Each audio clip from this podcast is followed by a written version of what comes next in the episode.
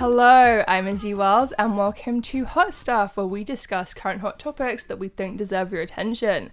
From social issues to popular culture, we'll be keeping you up to date on relevant and unique Taiwan related content every Tuesday. So, today's guest on Hot Stuff is the founder and president of the Taiwan Digital Diplomacy Association, Chia-yo Kuo. In this episode, we'll be discussing the efforts that TDDA has been making to increase Taiwan's exposure and how significant digital diplomacy is for Taiwan moving forward. Welcome to Hot Stuff, Chia-yo. Hi, hi, thank you for having me here. So, first of all, could you explain to our listeners what digital diplomacy actually is? Actually, digital diplomacy has different definition in different countries, and uh, because we are the first association who talk about digital diplomacy in Taiwan, so uh, based on our definition for digital diplomacy, we think is to to do some uh, soft power diplomacy through social media or international media and Mm. to fulfill um, the capacity or to make more global network for Taiwan. And what are the mission and goals of Taiwan Digital Diplomacy Association specifically? And, and what inspired you to establish it? Uh, because before I established this association, uh, I was actually doing nonprofit works in Europe, and uh, uh, most of the time I'm in charge of social media or uh, media communication. So uh, I just realized that like communicating with media or social media audience in different countries are not so difficult. Um, but usually in Taiwan, we only communicate with our like domestic audience. So I think uh, maybe my skills can help Taiwan to get more exposures in the international world. So I came back and then I established this association. Mm, nice. And now, how big is your team? Uh, we we used to have 23 people, Wow. but now we only have four full time job. Uh, people and uh, uh, and three part time people. So we are a small organization now because we focus more like social media communication, like in, instead of offline events compared with before. Was that due to COVID and things, or? Uh, yeah, but but actually during the COVID COVID the pandemic, we uh, we host more offline events Okay. usual nice. because Taiwan was okay to have this kind of offline events. So it was very easy for for us to get the attention of international media because we host event, we host a lot of whole offline events with foreign communities here. Mm. So um, like compared with the pandemic time, we have less offline events now. Mm, it. And how has digital technology played a role in, in shaping diplomatic efforts in, in the context of Taiwan? Uh, I think Taiwan is an interesting concept uh, regarding to politics um, or regional uh, politics. I think social media or digital tools, we are trying to find the common interest between Taiwan and other countries. And also, we are looking for partners who consider themselves in the same communities with us because internet has no border and uh, we usually use the concept of community i- which means uh, people who share the same interests or same value with you. We are looking for partners or friends who share this, uh, the common values with us on internet. So building the sense of uh, being in the same community is important for for us to do digital diplomacy. We don't really emphasize that okay we are from taiwan but we uh, we, we will emphasize more like what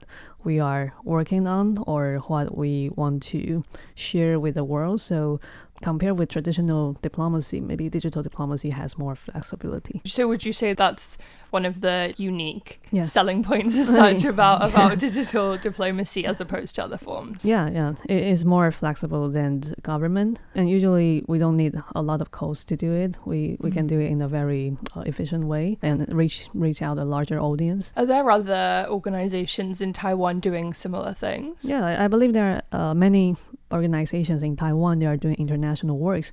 Uh, just our organization focus more uh, promoting the values of Taiwan partnership. So we can go with different kinds of topics. For example, we have some medical diplomacy projects, or we have some cultural events, and we even host football game before. Wow, So- that's fun. yeah so, so usually we don't really we- we don't really focus on just one topic. We are a bit like PR team, like we are Mhm. helping Taiwanese government sectors or nonprofit organizations to uh, reach out to the world. And you said you had a background, well, you had before experience um, in Europe doing like social media and stuff and working with NGOs. But how did you kind of form that path to setting up this this like your own association and digital diplomacy specifically? Oh, I, I, I got this idea in Kosovo actually, uh, because I was I, I was working in Hungary and Greece, but the topic are mostly about refugees or some vulnerable groups. When I look back to Taiwan, I think maybe I have to experience it first.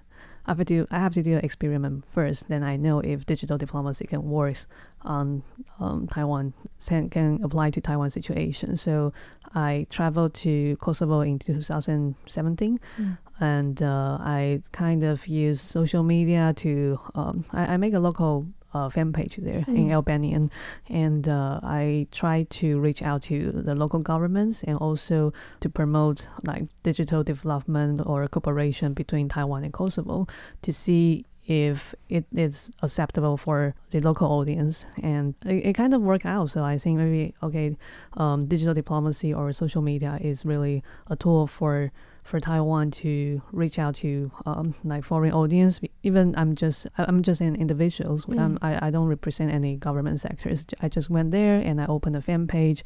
I host some offline event exhibition. Then uh, the local government and local people they start to have some positive image about Taiwan and came to me and asked about uh, how they can start the cooperation or further cooperation with Taiwan. So uh, that's how I started all this uh, digital diplomacy Yeah, work. amazing. And it's so true. Like, there are some downsides to social media and, and kind of having online presence, but there's also a lot of powerful change that can be made through through social media. So it's definitely Yeah. an exciting space. Yeah.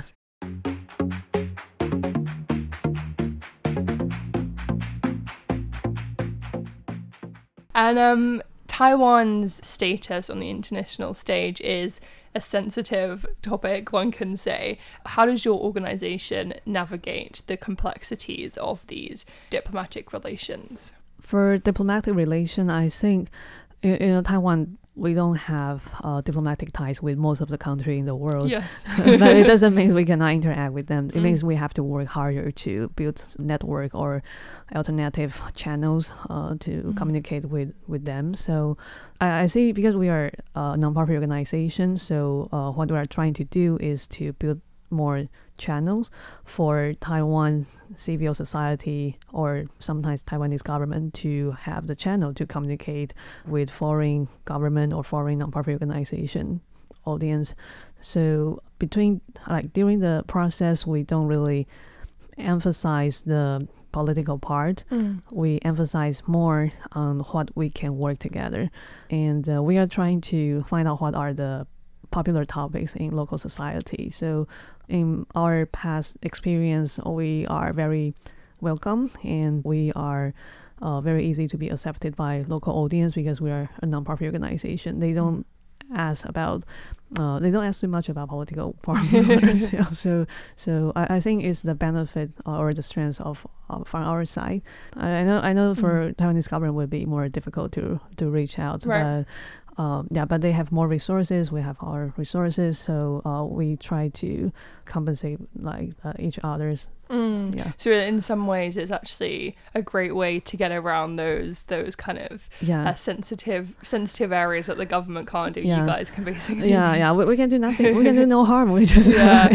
Yeah, And let's talk some about some of the projects that TDDA do. Yeah. So uh, last month in October, your NGO published a Ukraine cybersecurity civil action guidebook. Yeah. Could you share with us what this project was about and how it came about? hmm Uh, this guidebook is more like uh, we, we want to strengthen Taiwan's civil resilience because most of the discussion about potential risk of war uh, now is focused on disinformation or something more physical like how to like how to do medical aid or how to plan your escape plan. So, yeah so so the the discussion now, I, I think there is a big part is ignored, like um, how to do uh, cyber defense, Mm. like not only by recognizing disinformation, but how to form content to fight back uh, not only disinformation, but maybe uh, propagandas or uh, sometimes the information during a wartime would be very chaotic. So how to use information design or how to mobile people on internet to do something is something we want to share with Taiwanese audience. Like we- see in the Ukraine-Russia war that there are many Ukrainian citizens. They they mobile a lot of people to build websites or applications to to make the functions like um, the society's social function is still working during the war wartime. For example, they will build website for helping refugees to translate their documents who are trying to go abroad, or they will build website to uh, Uh, matching refugees with car or without cars, and they, they can uh, share the transportation together.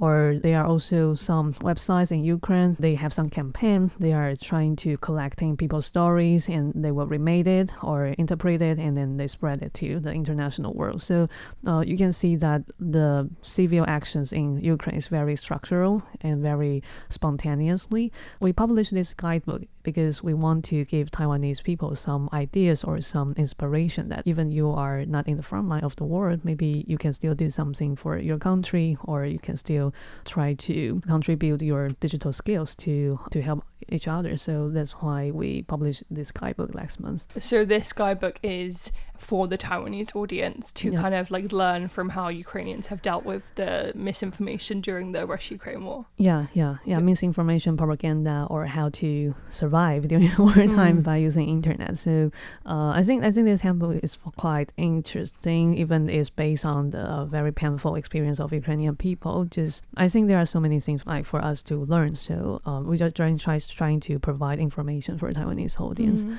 And have there been any other initiatives or projects that you felt were particularly successful over the years in terms of making a significant impact in Taiwan's global standing or relations with other nations? I think mm, how we measure our success usually is based on how many people we reach out on internet. For example, in the past three years, like three years ago, we had a campaign that's called Milk Tea Alliance, like Taiwan and India Milk Tea Alliance, and uh, we published a meme. Like a funny. Yeah, yeah, funny uh, political comics cartoon. That's great. Yeah, uh, and we put our president Tsai Ing-wen and uh, India Prime Minister Modi. We put them on the same pictures and share with each other with milk tea.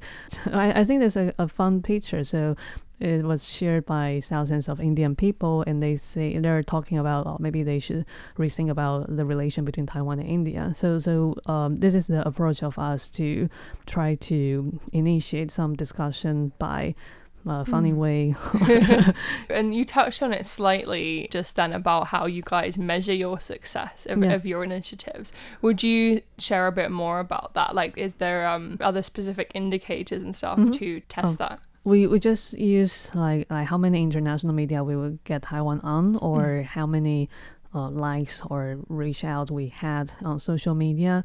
Uh, for example, before before Taiwan break the diplomatic ties with uh, Honduras. Actually, Honduras broke it. So, so um, we try to uh, we, we try to publish as many as many as possible like positive reports about Taiwan in Honduras.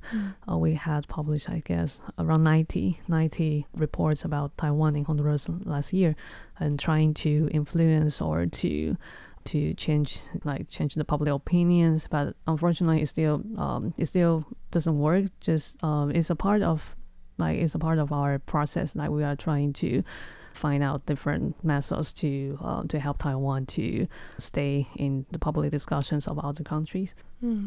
I guess because you guys do have a name as well in terms of wanting to better those relations and improve Taiwan's standing.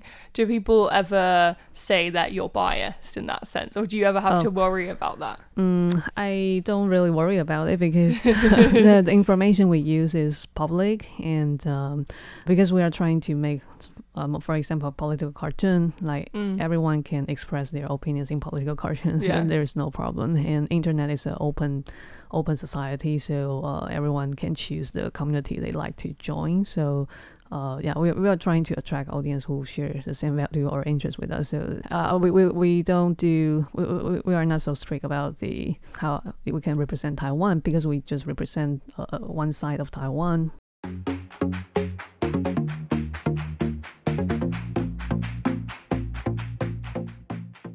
And you've spoken again about social media and how key that is in digital diplomacy.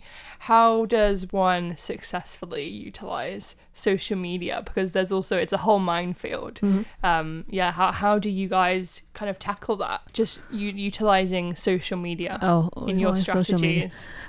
We actually has opened a, a lot of fan pages in different language Mm. in different countries. Uh, it depends on what kind of topic that Taiwanese organization want to promote in what country. So we find that uh, actually social media is a very low cost tool to reach out the foreign Mm. audience. For example, uh, I have published a, a video in Kosovo, and uh, uh, we have reached out around 30,000 audience on the social media on Facebook and the total population of Kosovo is 2 million and we reach out 30,000 of Kosovo people so wow. so it's a very uh, it's a very inspiring experience for me that if you try to communicate with foreign audience maybe uh, social media is uh, is a is a good tool and also like um, social media is also a place for people to express their opinion so you Mm. can discuss with foreign audience like for example there was a time when uh, solomon broke diplomatic ties with taiwan and we tried to send a message to uh, solomon fan page and invite them to post it on their fan page. They which they did and they in, in that message it says taiwan and solomon will still be friends. I mean even our government broke diplomatic ties. Like people to people can still be friends. And a lot of solomon people like the page uh, like the post and uh, they start to leave comments about how they how they see taiwan and they don't want to break the diplomatic ties blah blah. And then we direct some taiwanese audience to that post and people start to have, communication Mm. uh, even Taiwanese or Solomon people, well, we don't travel to each other's country that often, but we can we can talk on social media. It's, Yeah. uh, it's amazing. It's great for starting conversations. Yeah, yeah. Are there platforms that you use more than other platforms in when it comes to social media? Are you Mm, guys off? You can't use TikTok. Uh, What's your stance on we TikTok? haven't we haven't started TikTok yet. We- mostly we use Twitter, uh, Mm. X, um, and Facebook. Kind of Facebook. Yeah, sometimes Instagram, but uh, we haven't because TikTok. It I, I think it will come to a lot of time to to make the short video. Right. Yeah, Yeah. so we haven't we haven't did anything on Yeah, TikTok because yet. and but also a lot of organizations aren't allowed. Well, it's advised not to be on TikTok in terms of privacy concerns. Yeah, yeah. Would would you? Was that something you'd be concerned about? Or Yeah, it's also one point. like TikTok, we don't know how or where the video will go, so we, we just like we were we focus more on maintaining the platform we have now. I'm interested about whether TikTok, the the whole debate around that, whether it's slightly overhyped or overemphasized, Mhm. Like in terms of how worried you should be about your privacy concerns Yeah, on yeah. that platform. Yeah, TikTok definitely is trying to affect your perception of the world, and and the the way they they present the content are. Uh, I, I think it's not good for the younger generation to cultivate independent thinking. So, but but I think it's a platform we need to do some more research on. Yes. Just we haven't uh, started to produce content on TikTok. Mm. I, I have some friends who are working uh, in nonprofit area as well, uh, and they are trying to put some videos on TikTok, which is amazing of them. I mean, it's good. It's good that they are trying new stuff, but they didn't see too much effect because like you still have to face that a lot of challenges or competitors on Mm, TikTok. of course. Like your your if your content is too serious, it's not it would not be popular on TikTok. Right. Yeah. Yeah. I guess it's um. I follow one. She's called Cassie, and she does like news relating Yeah. world news, but she's ta- Taiwanese, and she does like TikTok and Instagram. Yeah, it's definitely interesting because I I get the the conversation about privacy concerns and stuff, but at the same time, if there's just a load of like propaganda flooding TikTok, then Yeah. there also needs to be some balance. Yeah. So um, I I still think that people should try and also have put their opinions out there and, Yeah. and but everyone has their has different concerns Yeah.